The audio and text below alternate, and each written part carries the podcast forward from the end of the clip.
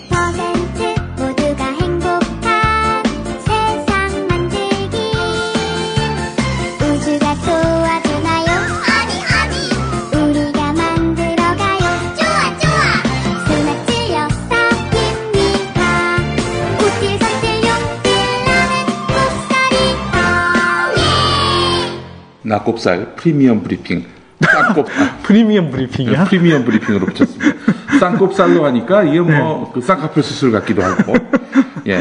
그럼 저희가 녹음하는 곳이 어디입니까? 선대인 소장님. 아, 여기는 제가 살고 있는 용인 수지구 동천동. 음. 동네 카페 겸 이제 책방인데요. 예. 우주소년이라는 곳에서 어. 잠깐 장소를 빌려서 하고 있습니다. 예. 여기 커피 맛이 되게 좋아요. 음. 가격도 한 4천 원 정도로 싸고요. 네.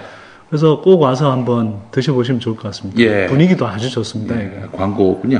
장소 대열이요? 예, 그 수지구 동천동에 자리한 곳인데요. 어, 수지에 사시는 분들 한번 꼭 불러보셔도 좋을 것 같아요. 또 그러니까 네. 책도 많습니다. 장사가 안 되기 딱 좋은 곳이네요. 위치는 안 좋은데 예. 분위기나 커피 예. 맛은 정말 좋아요. 예, 목도 안 좋고. 네. 그런데 들어오면 커피 맛 또 이런 책이 있는 네. 아늑하고 예. 어, 또 어, 품격 있는 공간이란 점. 그래서 뭐 동네 주민들이 모여서 담소 나눠도 좋을 네. 공간이고 말이죠. 또, 강연도 있다고 하더라고요. 그러니까 뭐 정선태 선생님이라고 네. 어, 대지 박사는 잘 아시죠? 네, 김용민에게 박사학위가 가능하도록 지도해 주신 우리 교수님입니다. 저는 개인적으로 네. 교수님이라고 부르지 않고 예. 스승님이라고 부릅니다. 어, 정말 예. 이 인문학적인 통찰이 예. 정말 엄청나신 분이고요. 제가 사실은 예. 이제 박사학위 준비하면서 예. 우리 그 정선태 스승님을 언급하지 않았습니다. 예. 왜냐? 괜히 언급했다가 또 불이익이 있으실까봐 여러모로 참 제가 누가 될까봐 아, 누가 될까봐 그래서 아니 뭐 좋은 뜻으로 이제 막 네. 우리 스승님을 자랑하고 싶고 그런 마음도 있지만은 이게 또 그분에게 또 도움이 안 될 수 있기 때문에 그래서 그동안 이야기를 잘 하지 않았는데 우리 정선태 선생님이 어떤 분이냐면은 음. 이런 거예요. 플라톤의 에, 국가 예. 이런 거. 예. 어, 이게 통상 어, 평범한 사람들은 한 권 읽기도 쉽지 않지 않습니까? 그렇죠. 근데 그분은 역본별로 다 읽습니다. 맞아. 그래서 역본별로 다 읽으시는. 기존에 우리 스승님을 만난 건 참 나에게 큰 복이다. 예. 네, 그런 생각을 했습니다. 아니 이분이 되게 고마운 게요. 예. 그러니까 저희 아이 다니는 그 이후 학교에 예. 학부모 회장을 몇 년 동안 하셨어요. 예. 그러니까 하시면서 아이들한테 그 200클럽이라고 그 중학교 다니는 아이들한테 네. 우리 뭐 국내외 고전들 예. 또 좋은 책들 네. 읽고 그걸 이제 어떤 내용이고 어떻게 새겨야 되는지를 음. 무료로 강의, 강의를 하셨어요. 예. 그래서 우리 아이들 생각이 부쩍 자라났죠. 예.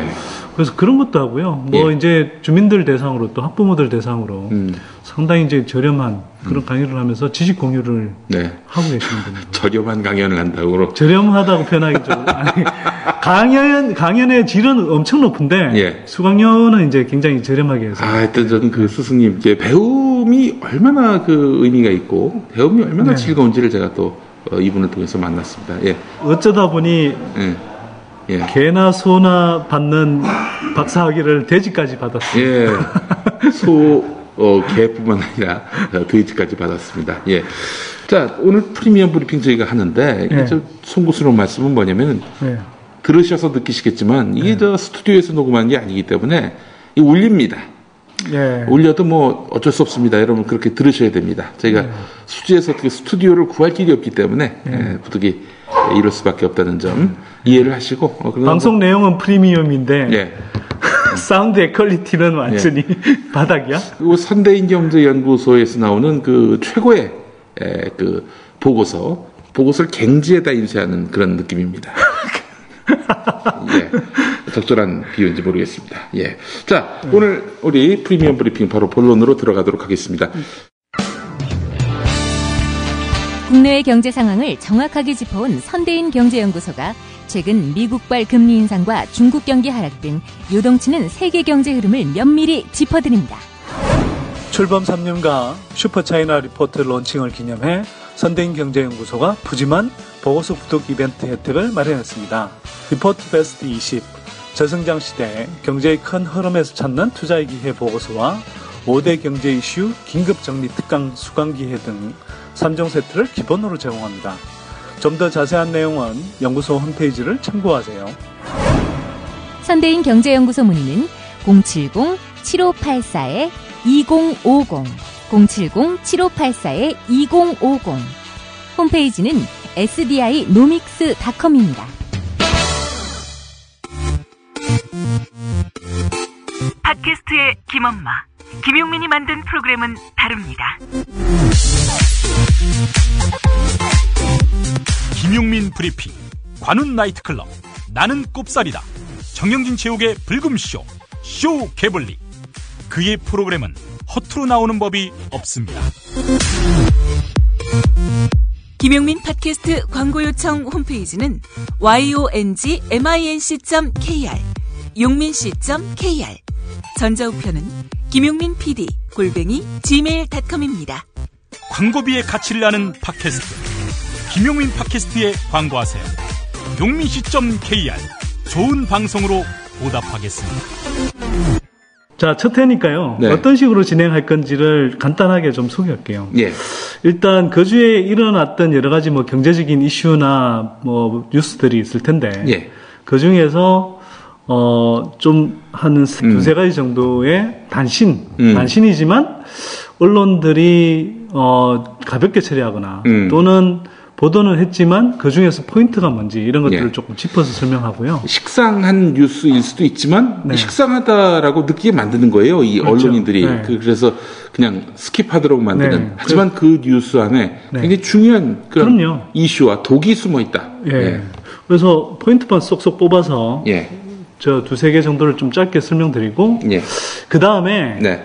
어, 조금 큰 흐름에서의 그런 어떤 진행되는 경제 이슈들이 있습니다. 음. 뭐 오늘 이제 소개드릴 미국 금리 인상 뭐 가능성 예. 이에 따른 뭐 국내 파장 음. 이런 것들은 사실 좀 자세한 설명이 필요하거든요.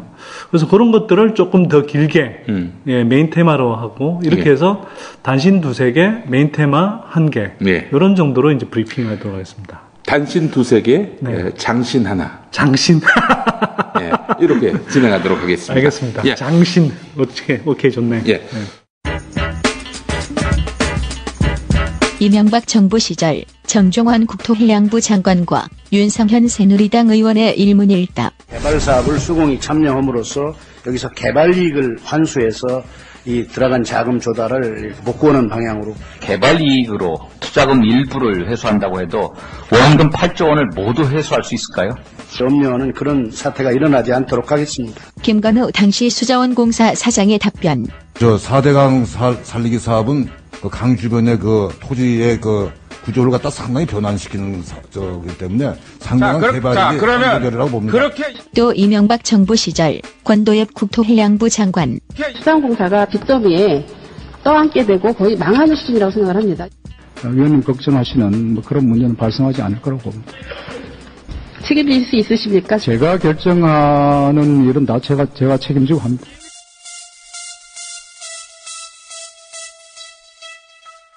첫 소식은 사대강 그렇죠. 아, 그러니대강 예. 하면 사람들이 음. 일단 어, 불쾌하고요. 어. 녹조라떼로 변해버렸어요. 예, 녹조라떼. 어. 아유, MB 나쁜 놈 이렇게 딱 끝내버립니다. 그 판단이 잘못됐다는 건 아니지만 예. 그러나 이, 러고 4대강 스킵하면 안 된다는 그렇죠. 거 아닙니까? 지금 그 파장이 계속 일어나고 있습니다. 예.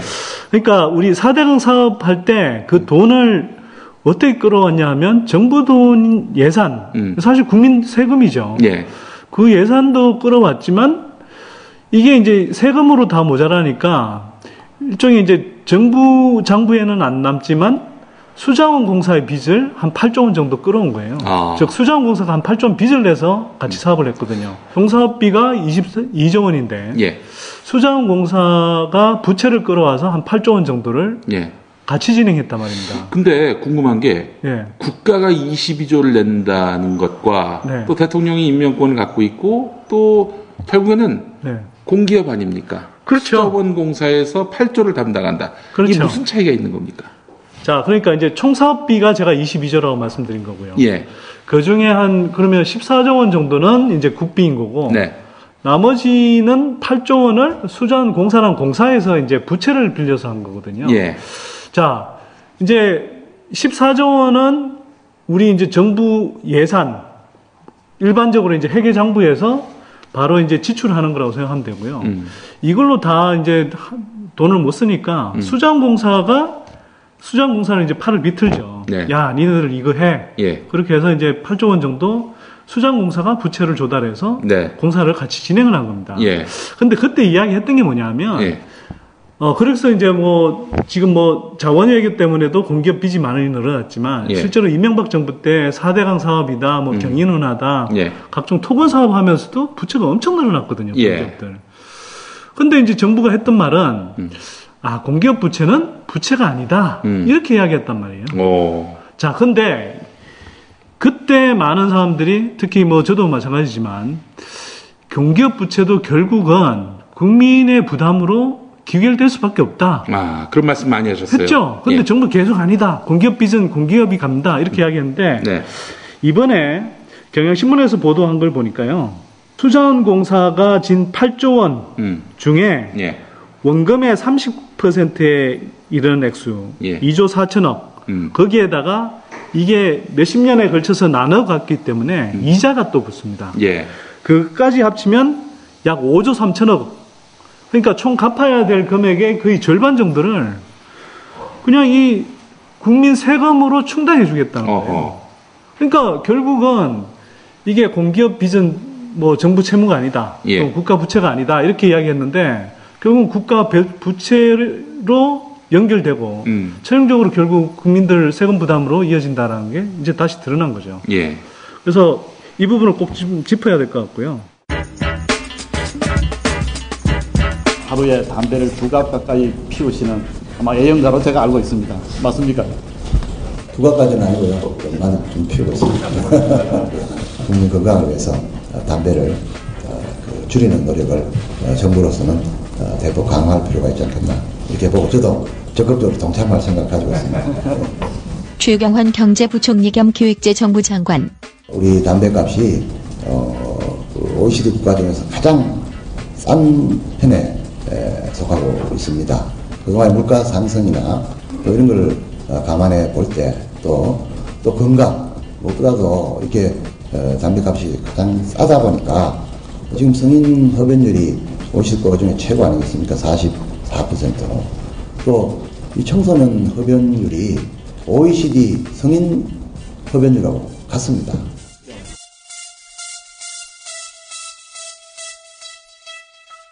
담배값 인상 관련해서 좀 말씀드려야 될것 네. 2 0 0 0원 올랐죠. 그렇죠. 예. 그래서 담배값 인상할 때 정부에서 내세웠던 게, 음. 아, 우리 국민 건강 증진을 위해서 그런 거다. 담배값을 잔뜩 올리면은 예. 안 피겠지. 예. 이러면서. 그래서, 아, 부자 감세로, 이명박 예. 정부 때 부자 감세로 펑크난 세수를 메우는 목적은 전혀 아니다. 네. 근데 그때도 뭐 저를 비롯한 음. 뭐 여러 사람들이 지적을 했죠, 사실. 음. 그 이게 아니 세수정대 목적이 아닌데 하필이면 조세 연구원에서 사전 용역한 결과, 연구 용역을 한 결과 세수가 가장 많이 늘어나는 인상폭만큼 그게 이제 2천 원이었거든요. 예. 그만큼 따 올렸단 말이에요. 예. 그래서 이건 국민건강증진인니뭐 여러 가지 이제 이유를 내세우지만 결국 세수펑크난 것을 음. 서민 정세, 간접적인 서민 정세 방식으로 예. 더 걷어들이겠다 예. 이런 의도라고 이야기를 했는데요. 예. 실제로 정부가 내년에 음. 예산 편성하면서 이렇게 그 담배 소비량이 얼마나 늘어날 건지 예. 이걸 보니까 예. 이미 올해보다 한 6억 값 정도 더 많이 팔리는 음. 그래서 어 담배 소비량이 늘어나고 그래서 그에 따른 세수가 음. 대폭 늘어날 것을 전제라고 예산을 짜더라고요. 예. 그러니까 이미 정부가 아 이게 서민 정세 아니다 그랬는데 사실상 서민 정세로 가고 있고 이걸 예. 너무나 지금 당연시하고 있고 이걸 예산안에 반영까지 하고 있다. 결국 한번 보세요. 그러니까 사대강 사업에 그렇게 우리 젊은 친구들 국공립대학 중, 음. 등록금 무상으로 해줄 수 있는 네. 그걸 14년치를 무상으로 해줄 수 있는 돈을 그렇게 사대강 방바닥에 쳐봤고 예. 또 세수 펑크 나니까 이제는 부자들한테 또는 뭐 재벌 대기업 법인세를 더 갖는 게 아니고 음. 담배세를 더 올려서 서민 증세를 하는 음. 이런 식으로 하고 있는 거거든요. 이건 예. 제가 볼 때는 정말 착취에 가깝습니다. 네. 최경환 경제부총리와 홍종학 새정치민주연합 의원 사이의 설전. 자, 지난번에 그 어, 부총리께서 8월 18일 날 예결위 때 예결위에서 이런 발언을 하셨습니다. 나는 빚내서 집사라고 한 적이 없다. 맞습니까? 예, 한 적이 없습니다, 분명히. 네, 그러니까 빚내서 집사한 국민들은 잘못한 거죠? 그건 개인이 자기 판단에 네. 따라서 그, 그, 하는 것이죠. 네. 그러니까 그, 그런 정부가 그렇게 유도한 적이 없으시죠? 예. 네. 그러니까 이제 빚내서 집사다가 쫄딱 망하는 사람은 그, 본인이 바보라서 그런 거죠? 바보라고 말씀하신 것도 극단적인 표현이시고요. 아니 그러니까 지금 무리하게 집값이 막 오르니까 내 내 수준에 안 맞는데 정부가 이렇게 자꾸 이자율 낮춰주고 LTV, DTI 규제 완화하셨죠? 최경환 부총리께서? 그거는 합리화했습니다. 네, 합리화하셨죠. 합리화했는데 그리고 뭐 저가 계속 그 얘기했잖아. 이거 잘못된 정책이다. 그러니까 지금 집값을 그렇게 내버려 둬야 되겠습니까? 이렇게 얘기하신 게 부총리 아닙니까 저한테?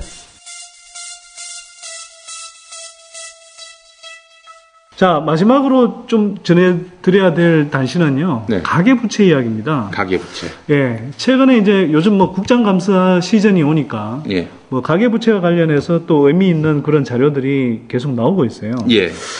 자, 지난해 최경환 부총리 들어오고 나서, 어, 이렇게 했죠. 주택담보대출 규제를 확 풀었습니다. 예.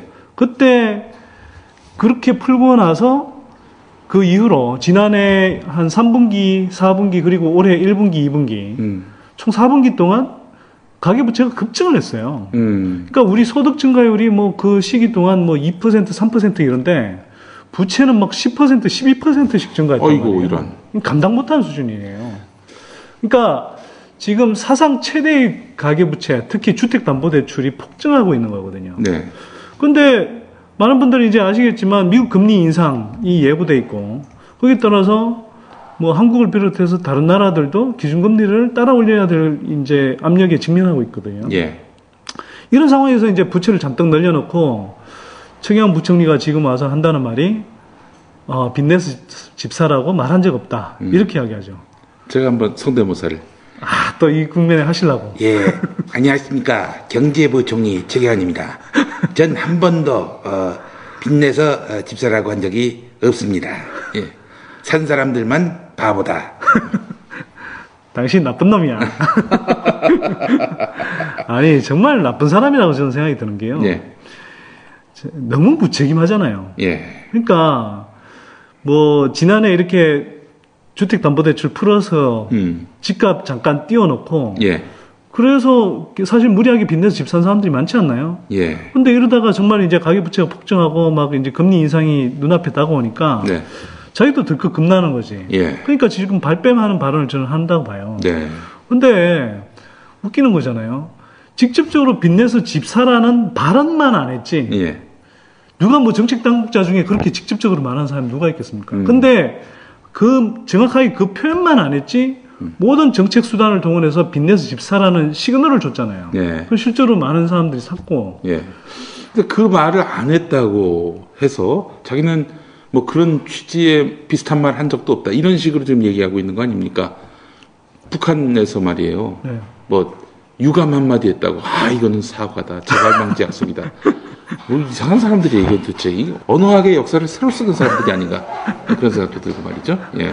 그 사람들은 자기가 말하고도 무슨 뜻인지 몰라. 네. 자, 근데 예. 이제 오늘 단신에서 소개할 가계부채 문제는 뭐냐면요. 예. 최경환 부총리가 그때 그렇게 이야기했단 말이에요. 주택대출 규제를 왜 푸냐? 음. 제2금융권의 어. 고금리 대출을 제1금융권으로 옮기면 음. 주택담보대출의 건전성이 좋아진다. 아. 이렇게 이야기했단 말이에요. 예. 근데 그럼 좋아졌냐? 예. 최근에 홍정학 의원이 국정감사 자료에서 이렇게 밝혀낸 바에 따르면 음. 실제로는 가계부채의 질이 극도로 악화됐습니다. 이건 아. 너무나 당연한 거죠, 사실. 그 뭐 경제를 네. 잘 모르는 저도 그렇게 예측이 그러니까 대출 규제를 풀면은 한도를 푸니까 그 한도만큼 많이들 뺐을 거 아니에요. 예. 그래서 주택 대출 규제가 예를 들어서 LTV라는 게 있고 음. DTI라는 게 있어요. 예. LTV라는 건 이제 loan to value라고 그래서 네. 집값 대비해서 음. 대출액의 비율 예를 들어서 네. 5억을 빌렸는데 아니 5억 집값인데 네. 3억이 대출액이다. 네. 그러면 LTV 비율이 60%가 되는 거고요. 아. 그다음 DTI는 debt to income ratio라고 그러는데 예. 이게 이제 총 소득액 대비해서 음. 부채 상환액 비율이거든요. 예. 를 들어서 내가 연봉이 5천만 원인데 네. 3천만 원을 빚 갚는 습니다 예. 그러면 이제 DTI 비율이 60%가 된단 말이에요. 아. 이게 그런데 원래 LTV 60% DTI는 뭐 서울 같은 경우에 50% 이렇게 돼 있었는데 예. 이걸 각각 10% 포인트씩 더 올렸어요. 아. 그래서 LTV 70%까지 하고 DTI 60%까지 만들어졌다 무리하게 더 빚을 내서 집 살 수 있도록 했다. 예. 예. 그러면 당연히 무리하게 빚 내서 집 사는 사람들이 늘어나죠. 네. 그래서 그렇게 해서 수도권 같은 경우에요. 음. 이렇게 LTV 60%를 초과하고 총부채 상환 비율, 즉 DTI 50% 초과한 비율이 전체 주택담보대출의 절반 정도가 됐다는 겁니다. 하하. 그리고 지난 한 해 동안만 이런 고위험 부채가 한 예. 70%가 늘었다는 거예요. 예. 그러니까 이게 정말 눈 감고 아웅 하는 것도 정도가 있는 거지 음. 말이 안 되잖아요. 음. 그다음에 또 하나 어제세 의원이 이제 국정감사 자료로 받은 건데요. 예. 이건 뭐냐 정부가 또 이런 이야기를 했습니다. 아 우리는 부채가 많아도 그게 그 부채가 고소득층 즉 상위 한 20% 정도가 다 빚을 낸 것이기 때문에 음.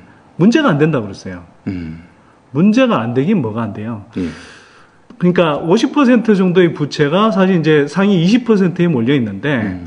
오재세 의원이 확보한 국감 자료에 따르면 상위 20% 중에서도 빚을 갖고 있는 가구, 그 다음에 빚이 없는 가구가 완전히 다른 사람들인 거예요. 음.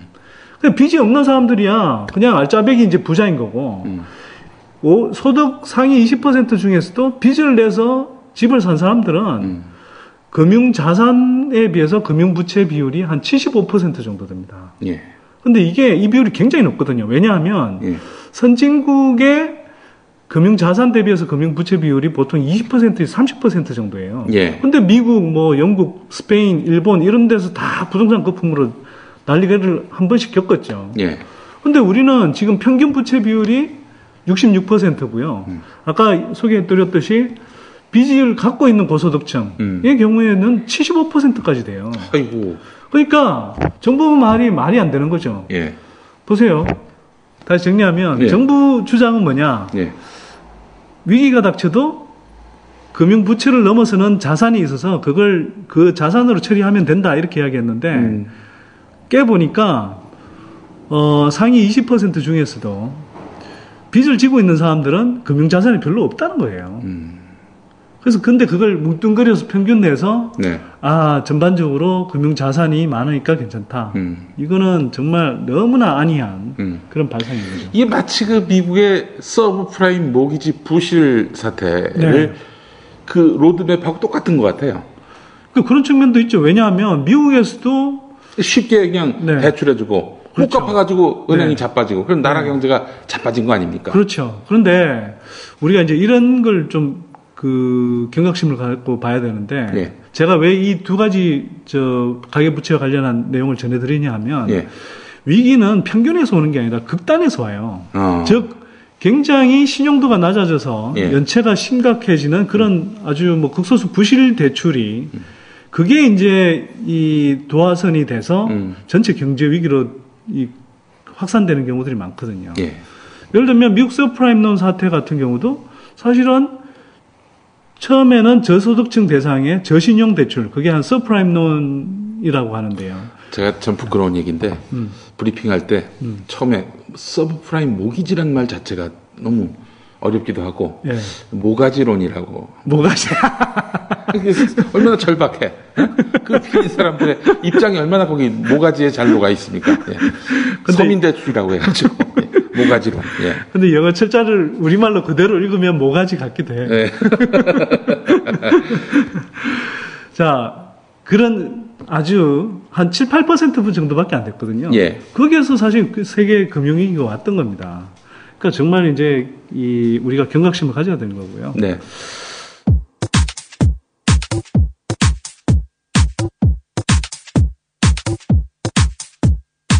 지금 여러분께서는 대한민국 99%를 위한 편파 방송 나는 꼽사리다와 함께하고 계십니다.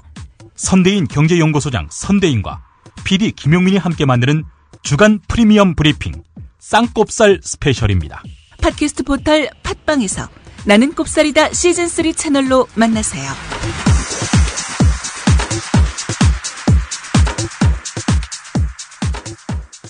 자, 지금 닥쳐오고 있는 게 미국 금리 인상 가능성입니다. 예.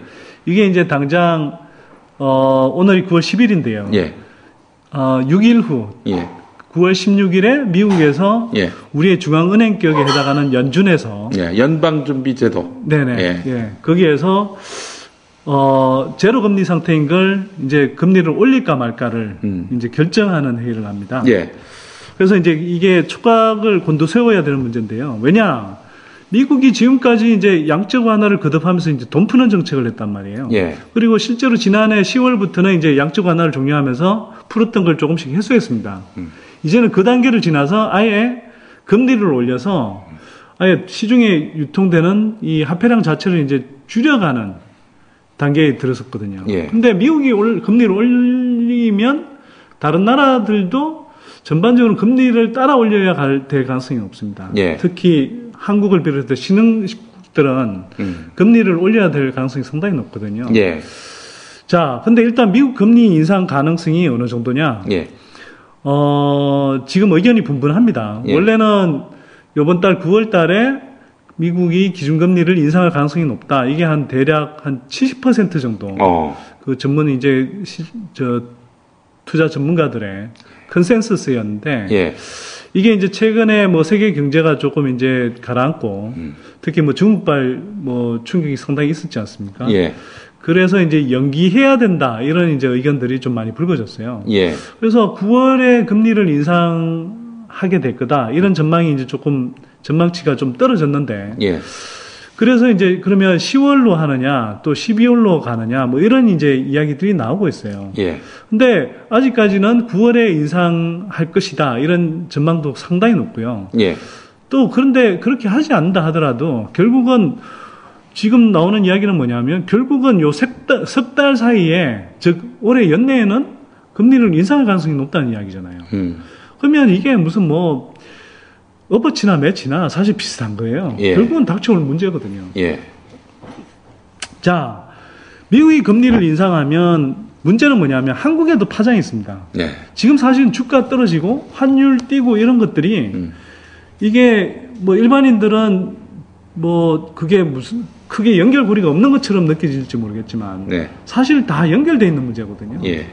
최근에 주가가 떨어진 것도 외국인 투자 자금이 급격하게 빠져나가면서 그렇습니다. 예.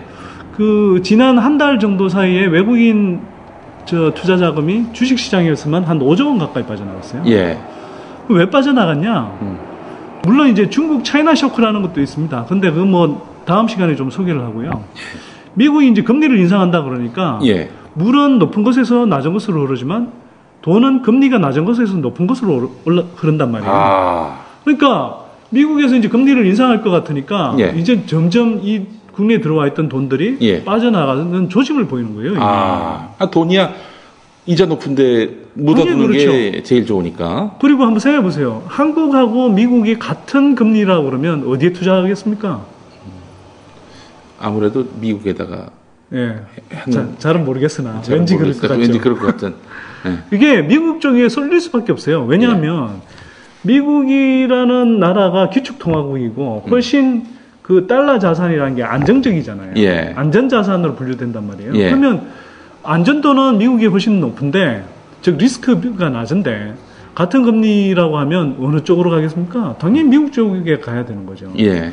그러면 미국이 점점 올려요. 지금 음. 제로 금리에서 만약 음. 이제 향후에 점점 올려서 지금 예상으로는 2017년 말까지는 약 3.75%까지 지금보다 예. 3.75%를 더 올린다는 거거든요. 예. 그러면 한국이 지금 1.5%니까 음. 뭐 미국처럼 완전히 따라 올리진 못해도 예. 일정하게 따라 올려야 될 가능성이 높잖아요. 예. 그러면 안 따라 올린다. 네. 예를 들어서 이렇게 주장하는 사람들도 있거든요. 예. 뭐 미국 올리더라도 우리는 안 따라 올리면 되지. 음. 가능할까요? 우리의 사이가 음. 북한과 미국 사이라면 가능할 것 같습니다. 북한과 미국 사이라기보다는 예. 북한은 아예 대외 경제 자체가 거의 없기 때문에 안 올려도 되는데. 그러니까 완전히. 한국은 엄청나게 개방돼 있는 경제잖아요. 그래서 말입니다. 네. 자, 안 올리면 어떻게 되냐? 예. 제가 볼 땐 외환위기 옵니다. 아, 외환위기. 왜? 지금 국내에 들어와 있는 외국계 투자 자금이 음. 한 1100조 원이 넘거든요. 예. 근데 1100조 원은 우리 지금 전체 가계부채 총량하고 거의 맞먹습니다. 엄청난 돈이에요. 예. 근데 이 중에 한 650조 원 정도가 예. 이른바 그 주식시장이나 채권시장에 들어가 있는 단기 투자 자금이거든요. 아. 이런 자금들은 금리에 굉장히 민감합니다. 그 이자가 올랐다 예. 그러면 이제 튈 수 있는 돈, 그렇죠. 해외로 떠날 수 있는 돈, 충분히 떠날 수 있는 돈이죠. 아. 자, 자 미국 금리가 올라간다고 치면 아까 예. 말씀드렸듯이 그 영향으로 지금 외국인들이 주식시장에서 빠져나간단 말이에요. 예. 그럼 빠져나가는데 그냥 빠져나가냐? 예. 예를 들어서 국내에 투자할 때는 달러를 원화로 바꾸죠. 네. 그러면 원화 가치가 올라갑니다. 예. 즉 환율은 떨어지거든요. 예. 근데 거꾸로 이게 빠져나갈 때는 원화를 달러로 바꿔요. 음. 그럼 달러 가치가 올라가죠. 예. 대신에 원화 저 아니 달러 가치가 올라가니까 그게 환율로 표시될 때는 원 달러 환율이 올라가는 걸로 표시가 됩니다. 즉 예. 원화 가치는 떨어지지만 예. 환율은 올라간단 말이에요. 음. 지금 그래서 환율이 올라가는 거예요. 그래. 네. 그래서 지금 한번 생각해 보세요. 지난 2014년 한 7월 정도에 우리가 1,010원대 환율을 기록했거든요. 예. 이미 거의 1,200원에 육박하고 있잖아요. 어... 미국이 금리를 인상하기도 아요 기억나니까 아, 네. 기억을 돌이켜 보면은 음. IMF 때 그, 그 우리 금고에 달러가 네. 바닥났다는 거 아닙니까? 네. 쉽게 네. 표현해서. 네. 아, 그때 1,800원, 1,900원까지 뛰었던 기억이 그럼요. 나더라고요. 예. 예. 물론 이제 일부에서는 우리가 외환보유고가 이제는 뭐 한 3,500억까지 넘어설 정도로 있으니까. 3,500억 원입니까? 3,500억 달러. 달러. 아. 그러니까 우리 돈으로 따지면 한 300, 한, 3, 보자. 한 400조 원 가까이 되겠네요. 한해 예산 정도. 네. 예. 네. 근데 뭐 지난 2008년 금융위기 때도 우리가 한 2,500억 달러 가까운 예. 그런 외환 보유고가 있었거든요. 그래도 난리가 났었잖아요. 예. 그러니까 외환 보유고가 많다고 무조건 이렇게 괜찮다라고 안심할 수는 없는 거고요. 예. 그래서 물론 이제 뭐 당장 외환 위기 갈까지 갈 그런 상황은 지금 당장은 뭐 아니고 예. 또안 일어나기를 바래야 되는데 예. 또 그게 대비해야 되고 문제는 그렇다고 해서 너무 안이하게 있으면 안 된다는 거예요. 예. 그래서 아까 이제 이야기로 다시 조금 돌아가면 자 미국이 금리 올려도 우리 안 올리면 되지 안 올리면 외국인 자금이 엄청나게 빠져나갈 겁니다. 음. 미국이 예를 들어서 금리 한 2%로 올라가서 우리가 그냥 1.5%로 그대로 인다. 예. 외국인 투자 자금들이 괜히 한국에 있겠습니까? 미국은 음. 경기도 살아나고 금리까지 좋은데. 글쎄 말입니다. 다 그쪽으로 빠져나가죠. 예.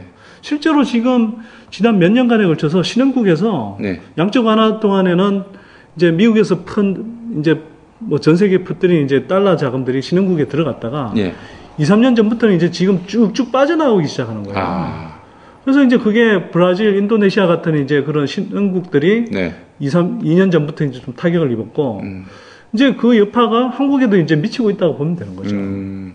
자, 근데 이제 그러면 금리가 올라가면 어떻게 되냐? 그 미국 금리가 올라가면 우리도 당연히 올라가지 않겠어요? 그러니까 저는 이게 정부가 최대한 버틸 때까지 버티려고 하겠지만 음. 일정한 수준까지는 결국은 따라 올릴 수밖에 없을 거다. 네. 물론 뭐 미국 금리 올린다고 즉각적으로 무조건 반사처럼 그렇게 음. 따라 올리지는 않겠으나 예. 최대한 버텨도 한 몇 분기 있다가는 따라 올릴 가능성이 높고 그렇게 네. 되면 지금 우리 앞에서 이야기했지만 가계부채 너무 심각하잖아요. 아, 지금 빌린 빚이 많으니까. 그렇죠. 가계부채가 천백조 원이고 예. 민간 기업이나 뭐 공공 부문의 이자선 부채, 아까 저 수자원공사 부채 이런 것까지 다 합치면 3,500조 원이에요. 허허. 금리 1%도 올라가면 이자만 35조 원이고 음. 이 35조 원은 한 해 GDP의 한 2.5% 정도 해당하는 돈이란 말이에요. 예. 이 엄청난 부담이 생기는 겁니다. 예. 그러니까 제가 이제 계속 말씀드리는 게 뭐 정부가 그렇게 선동해도 무리하게 빈대집 사지 말라 아. 이렇게 이야기하는 거고. 예. 빚이 있는 분들은 지금이라도 좀 적극적으로 빨리 부채 다이어트를 좋다. 해라. 예. 이렇게 이제 말씀드린 거죠. 예. 그래서 일단 뭐 지금 당장 그 주가 하락세도 약간 멈췄고 예. 또 환율 상승세도 잠깐 멈춰 있지만 미국 금리 인상이 이제 예정돼 있는 상황에서 네. 이 하락세 또는 그러니까 외국인 자금이 유출되고 네. 또 그러면서 주가가 떨어지거나 음. 환율이 오르는 이런 상황들은 아직도 좀더 어느 순간에 다시 재개될 수 있다. 음. 그래서 음. 좀 조심하셔야 된다. 예. 이런 말씀을 좀 드리고 싶네요. 네. 자, 우리 선대인 선대인 경제연구소장과 함께하는 아, 쌍꼽살 어떠셨는지 모르겠습니다. 짧게 아주 컴팩트하게 네. 오늘 달려왔습니다. 그러니까 네. 뭐 앞으로도 계속 이렇게 좀 컴팩트하게 가죠 뭐. 네. 네. 뭐 그래서 수시로 또 큰 사안이 있으면은 네. 그때마다 또 제가 녹음기를 들고 우리 선 소장 가깝습니다. 예. 달려와서 녹음을 하겠습니다. 당신 집에서 더 가깝잖아. 아, 그렇습니다. 자, 우리 선수장님. 아, 이벤트. 멘트. 이벤트 맞아, 얘기 맞아. 안 하실 아. 수가 없죠. 요것만 하고 녹음 끝내겠습니다. 자, 예. 저희 연구소가 네. 출범 3년을 맞았습니다. 또 슈퍼차이나 리포트라는 새로운 보고서도 하나 론칭을 하고요. 그 기념으로 정말 배보다 배꼽이 큰 음. 예. 그런 어, 이벤트 혜택을 드리는 네. 특별 이벤트를 9월 15일까지 진행합니다. 이제 예. 며칠 안 남았어요. 예. 그래서 부동산 막차는 타면 안 좋지만 네. 예, 이런 막차는 타시면 좋습니다. 여러분들한테 어, 험난한 경제의 예. 파고를 헤쳐나갈 수 있는 예. 지혜와 안목을 드립니다. 예. 선대인은 사기치지 않습니다. 확실해? 확실하게 제가 보증하겠습니다. 자, 쌍꼽살 마치고요. 다음 주에 또 우리 나는 네. 곱살이다 본편에서 다시 인사드리겠습니다. 네, 다음 주에 뵙겠습니다. 고맙습니다. 이번 방송 괜찮았나요? 작별의 여운 이렇게 표시해 주세요. 다운로드하기, 댓글 달기, 구독하기, 별점 주기. 더 좋은 방송 만들어 달라는 약속 이렇게 응원해 주세요. 다운로드하기, 댓글 달기, 구독하기, 별점 주기. 기억하셨죠? 다운로드하기, 댓글 달기, 구독하기, 별점 주기.